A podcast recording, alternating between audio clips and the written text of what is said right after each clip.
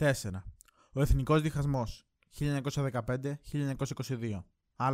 Από την παρέτηση του Βενιζέλου έως τη συνθήκη των Σευρών. Ήδη από το 1912, μετά τη σαρωτική νίκη τους στις εκλογές, ο Βενιζέλος ήταν κυρίαρχος του πολιτικού παιχνιδιού χωρίς ουσιαστική κοινοβουλευτική αντιπολίτευση. Το 1913, το βασιλιά Γεώργιο Α διαδέχθηκε στο θρόνο Κωνσταντίνος, στον οποίο ο Βενιζέλος ένα χρόνο νωρίτερα παραχώρησε το αξίωμα του αρχιστράτηγου. Μέχρι το 1915, οι δύο ισχυρές προσωπικότητες δεν ήρθαν σε σύγκρουση. Τα κόμματα της αντιπολίτευσης αναγνώριζαν στο Βασιλιά το δικαίωμα να επιβάλλει τη δική του άποψη για την εξωτερική πολιτική, παραβλέποντας ότι κάτι τέτοιο ήταν αντισυνταγματικό. Αυτό ενίσχυσε τους εχθρούς της κοινοβουλευτικής δημοκρατίας, προπάντων έναν κύκλο αντιδημοκρατικών αξιωματικών. Με αφορμή τον Πρώτο Παγκόσμιο Πόλεμο, εκφράστηκαν διαφορετικές απόψεις ως προς τη σκοπιμότητα ή μη τη συμμετοχή της Ελλάδας στον πόλεμο. Οι φιλελεύθεροι τάσσονταν υπέρ της συμμετοχής στον πόλεμο στο πλευρό της Αντάντ, επειδή προσδοκούσαν ότι με αυτόν τον τρόπο η Ελλάδα θα είχε εδαφικά ωφέλη. Ο Βασιλιάς και το Γενικό Επιτελείο είχαν διαφορετική εκτίμηση. Θεωρούσαν ανεύθυνη τη θέση των φιλελευθέρων, εκτιμώντας ότι η έκβαση του πολέμου ήταν αβέβαιη και θα μπορούσαν να νικήσουν οι κεντρικές δυνάμεις. Δεδομένης της κυριαρχίας της Αγγλίας στην Ανατολική Μεσόγειο και παρά τους δεσμούς του με τη Γερμανία, ο Κωνσταντίνος δεν μπορούσε να ζητήσει συμμετοχή στον πόλεμο στο πλευρό των κεντρικών δυνάμεων, γι' αυτό έλαβε θέση υπέρ της ουδετερότητας της Ελλάδας. Η αιμονή του Κωνσταντίνου στη θέση αυτή τον οδήγησε να δράσει με τρόπο που υπέσκαπτε τα θεμέλια του πολιτικού συστήματος. Ο Βασιλιάς ανέπτυξε μυστική διπλωματία εν αγνία της κυβέρνησης, καταφεύγοντας ακόμη και σε παράνομα μέσα, παραδείγματος χάρη παράδοση απόρριτων διπλωματικών εγγράφων στους Γερμανούς. Το 1915 προκάλεσε δύο φορές την παρέτηση της κυβέρνησης. Στις εκλογές που προκηρύχθηκαν μετά τη δεύτερη παρέτηση του Βενιζέλου δεν συμμετείχαν οι φιλελεύθεροι, καθώς θεωρούσαν την ενέργεια του βασιλιά ως παραβίαση του συντάγματος. Εκδηλώσεις βίας και φανατισμού δημιούργησαν χάσμα ανάμεσα στις δύο παρατάξεις και κυριάρχησε το μίσος. Όποιος ήταν κατά του πολέμου κινούσε αμέσως την υποψία στους Βενιζελικούς ότι ήταν κατά της κοινοβουλευτικής δημοκρατίας, κατά των εθνικών συμφερόντων.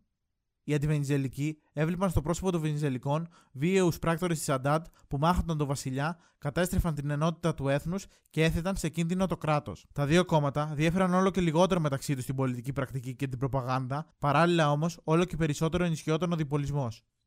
Στα μέσα του 1916, το κοινοβούλιο χάθηκε ουσιαστικά από το προσκήνιο.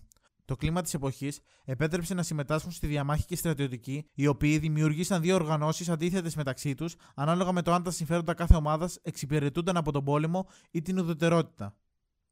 Στις 26 Σεπτεμβρίου, ο Βενιζέλος συγκρότησε δική του κυβέρνηση στη Θεσσαλονίκη.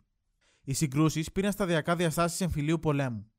Οι αντιβενιζελικοί άσκησαν τρομοκρατία στους αντιπάλους, ενώ ο Βενιζέλος κήρυξε έκτοτο τον βασιλιά, ο οποίος υπό την πίεση της Αντάντ εγκατέλειψε τον θρόνο και τη χώρα οι φιλελεύθεροι ανέλαβαν στην Αθήνα τη διακυβέρνηση και κήρυξαν τη χώρα σε κατάσταση πολιορκίας.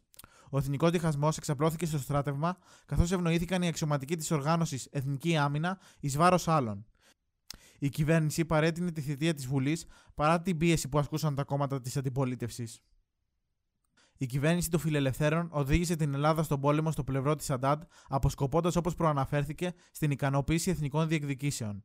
Οι αντιβενιζελικοί διαφωνούσαν και παρακολουθούσαν με δυσαρέσκεια τις εξελίξεις, καθώς τάσσονταν υπέρ της διατήρησης των εκτός Ελλάδος ελληνικών πληθυσμών και υπέρ της ευκαιριακής προσάρτησης εδαφών χωρίς κίνδυνο.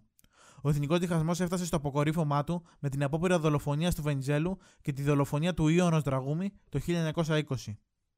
Β από τη συνθήκη των Σευρών έως την ήττα στη Μικρά Ασία. Η συνθήκη των Σευρών, 10 Αυγούστου 1920, αποτέλεσε τη μεγαλύτερη διπλωματική επιτυχία της Ελλάδας και δικαίωσε την τολμηρή πολιτική του Βενιζέλου. Η μικρή Ελλάδα των παραμόνων των Βαλκανικών πολέμων γίνεται με την υπογραφή της συνθήκης η Ελλάδα των δύο υπήρων και των πέντε θαλασσών. Το όραμα της μεγάλης ιδέας φαίνεται να γίνεται απτή πραγματικότητα. Οι φιλελεύθεροι προκήρυξαν εκλογές για την αναθεωρητική εθνοσυνέλευση με στόχο να νομιμοποιήσουν τις μέχρι τότε ενέργειές τους και να περιορίσουν τις αρμοδιότητες του βασιλιά.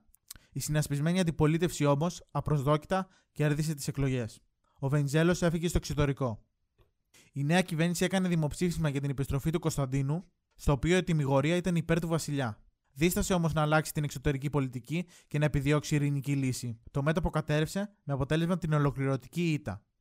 Στις 25 Ιανουαρίου 1921, η αναθεωρητική εθνοσυνέλευση που προέκυψε από τις εκλογές του Νοεμβρίου ανακηρύχθηκε συντακτική, καθώς θεωρήθηκε αναγκαίο να αλλάξει εξ ολοκλήρου το Σύνταγμα.